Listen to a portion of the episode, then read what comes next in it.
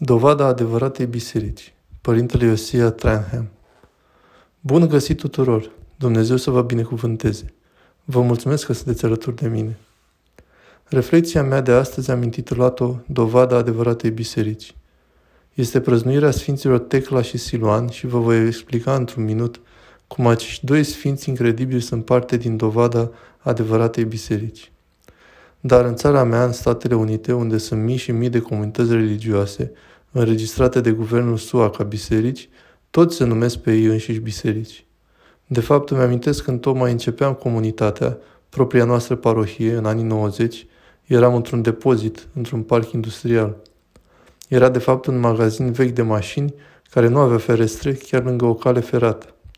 Obișnuiam să săvârșim Sfânta Liturghie acolo și în timpul Sfintei Anaforale, rugăciunea Sfintei Jertfe, începeam să auzim trenurile trecând, cu o precizie de ceasornic, duminica și toată clădirea se scutura. Îmi amintesc că într-o zi stăteam la mine în birou care dădea spre zona industrială de acolo și am văzut pe cineva bătând în cuie un semn. Semnul era pentru o nouă biserică în același parc industrial și scria Biserica Sfântului Duh. Și m-am gândit în sinea mea, interesant. Iată o persoană pironind un semn în care se autointitulează biserica. A durat câteva luni și apoi a dispărut.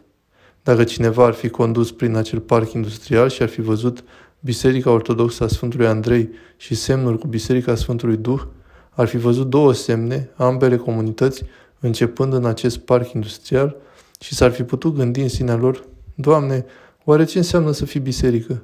Și cine spune că acea persoană poate pune acel semn acolo sau acel semn sus? Cum știi de fapt care este adevărata biserică când sunt așa de mulți concurenți, așa multe grupări religioase pretizând că ei sunt biserica? Dar poți doar spune că ești biserica cea adevărată? Dacă simți într-un anumit fel sau crezi un anumit lucru, te face asta neapărat pe tine biserica adevărată? Eu cred că nu.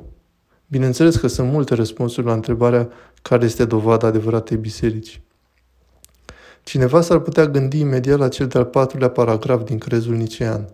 Bineînțeles, crezul conține doar patru simple paragrafe, un paragraf despre Dumnezeu, Părintele Atotputernic, un paragraf despre singurul său fiu născut, Domnul nostru Isus Hristos, un paragraf despre Sfântul Duh și apoi un paragraf despre biserică și despre Sfintele Taine. Iar în acel ultim paragraf spunem în crezul nicean că ne mărturisim credința într-una sfântă, catolică, sobornicească și apostolească biserică. Acestea sunt însușirile adevăratei biserici. Biserică pe care Isus a înființat-o acum 2000 de ani. Nu doar că are acea obligatorie istorie, de vreme ce este legată de originea sa, dar are și calitățile de unicitate, sfințenie, sobornicitate și apostolicitate. Dar nu am de gând să vorbesc despre aceste lucruri, ci vreau de la sărbătoarea de astăzi a Sfinților Tecla și Siluan, prăznuiți pe 24 septembrie, vreau să vorbesc despre o altă dovadă, una obligatorie și de neocolit a adevăratei biserici și aceasta sunt sfinții. Biserica produce sfinții, adevărata biserică în care viază Sfânta Treime, acolo unde harul tainelor abundă, produce sfințenie, produce dragoste. Adevărata biserică își poate arăta și își arată întotdeauna autenticitatea sa prin producerea oamenilor sfinți, prin vindecarea oamenilor.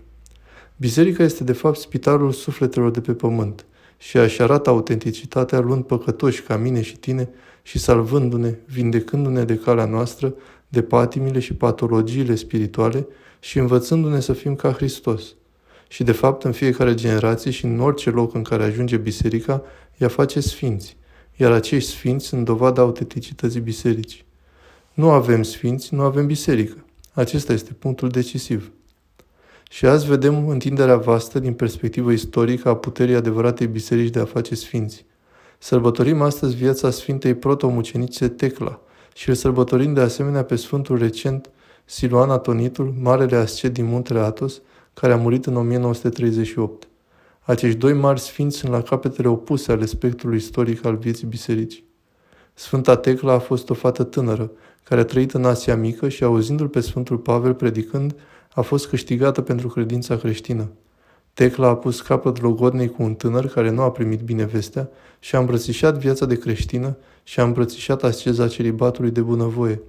A devenit fecioara lui Hristos, în vreme ce în scrierile Sfântului Atanasie cel Mare a fost numită mireasa lui Hristos. A trăit o frumoasă viață martirică, lungă și glorioasă, este foarte iubită de întreaga lume ortodoxă, mai ales în Patriarhia din Antiohia, în care sunt și eu membru. Sfânta Tecla are o poziție centrală. De fapt, am fost binecuvântat să vizitez locurile sfinte ale Sfintei Tecla în Siria, în Maalula, unde se spune că a ajuns la capătul vieții, când Dumnezeu a ascuns-o într-o stâncă de cei care o prigoneau. Ea era o tânără extrem de zeloasă și devotată, care a devenit model pentru noi toți pentru ultimii 2000 de ani. De fapt, se desfășoară anual un pelerinaj în satul antiohian închinat Sfintei Tecla. Icoana ei este acolo și pe Sfânta Tecla o avem la Mare Evlavie. Sfântul Siloan a fost și el om simplu, era un simplu țăran rus, pe care Dumnezeu l-a chemat la viața monahală și el a mers la mănăstirea rusească Sfântul Pantelimon din Sfântul Munte și acolo a trăit 45 de ani ca călugăr și a devenit un bătrân purtător de Dumnezeu care a reușit să dobândească rugăciunea neîncetată a lui Isus în inimă și a reușit să dobândească smerenia lui Hristos. De fapt, de atunci a învățat lumea, mai ales prin propagarea învățăturii sale, prin intermediul fiului său spiritual, Sfântul Sofronie din Essex, în Anglia. Întreaga lume a fost captivată, inimile noastre au fost câștigate de învățăturile Sfântului Siloan, care ne-a învățat din proprie experiență că temelia pe care se clădesc toate realizările spirituale, pe care se construiește sfințenia noastră, este fundația dobândirii smereniei. Am învățat acest lucru direct de la Domnul nostru Isus, care i-a spus să-și țină mintea în iad, dar să nu deznădăjduiască.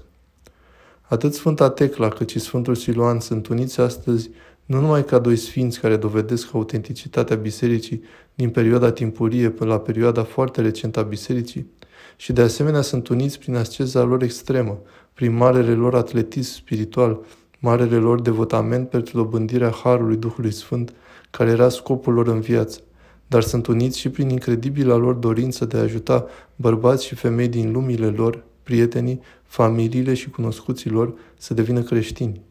Sfânta Tecla a adus și a căutat să-și aducă prietenii și familie la creștinism și s-a alăturat Sfântului Pavel în muncile sale misionare de apostolat. Și Sfântul Siluan a spus că s-a retras din lume în viața monahală pentru că apoi să poată îmbrățișa toată lumea prin rugăciune, ca toți oamenii să ajungă să-L cunoască pe Dumnezeu în Duhul Sfânt. Aceste însușiri comune, devatamentul față de Hristos, dobândirea smereniei, urmărirea neobosită a sfințeniei și dragostea de oameni, chiar și de dușmani, cu o mare sete de a aduce la biserică, acestea sunt însușirile fundamentale și de bază pentru viețile tuturor sfinților. Și acestea arată de fapt, dragilor, că biserica este cine spune că este. Una sfântă, sobornicească și apostolească biserică. Ea o dovedește prin sfinți în fiecare generație oriunde merge. Acesta este dovada adevăratei biserici. Când eram creștin protestant, aveam eroi ca Martin Luther și John Calvin, dar oricine citește viețile sfinți, iar apoi ar citi viețile acelor mari reformatori magistrali, poate vedea foarte clar că nu erau sfinți. Au avut multe patimi, acesta fiind unul dintre motivele pentru care nu se puteau înțelege vreodată și aproape că s-au ucis unul pe altul. Cazul lui Luther și Zwingli. Și chiar și cei foarte devotați. Ca tânăr protestant, am cunoscut multe persoane creștine foarte devotate, care îl iubeau pe Dumnezeu, care se rugau cu credință, care țineau la oameni, care studiau scripturile și cu siguranță nimeni nu poate să o iubească pe Dumnezeu, să studieze Sfintele Scripturi și să încerce să fie un discipol fidel al lui Isus, fără o mare binecuvântare și ajutor de la Duhul Sfânt, pentru a dobândi multe virtuți frumoase. Dar îmi amintesc în catehizarea mea pentru a deveni creștin ortodox că m-am așezat și am citit viața unui sfânt al bisericii și mi-a extins atât de mult înțelegerea privind potențialul unei ființe umane de a se transforma și a scăpa de sub stăpânirea păcatului în această viață, încât am plâns și am dat cartea cu viața Sfântului soției mele și am spus, Draga mea, dacă acesta este un creștin, eu nu am devenit unul încă.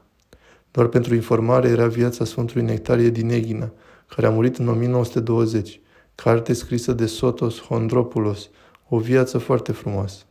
Dar am învățat ce înseamnă să te apropii de unica, sfânta, sobornicească și apostolească biserică și ce putea face ea și care este potențialul transfigurării umane în biserică și cu ajutorul Sfintelor Taine, ce este biserica cu adevărat capabilă să facă și ce face întotdeauna spre slava Sfintei Treimi și pentru mântuirea noastră a păcătoșilor.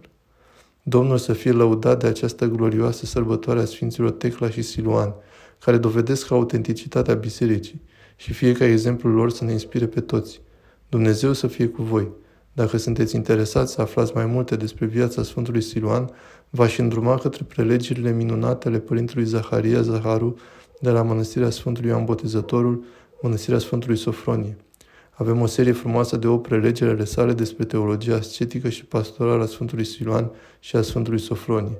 Dumnezeu să fie cu voi!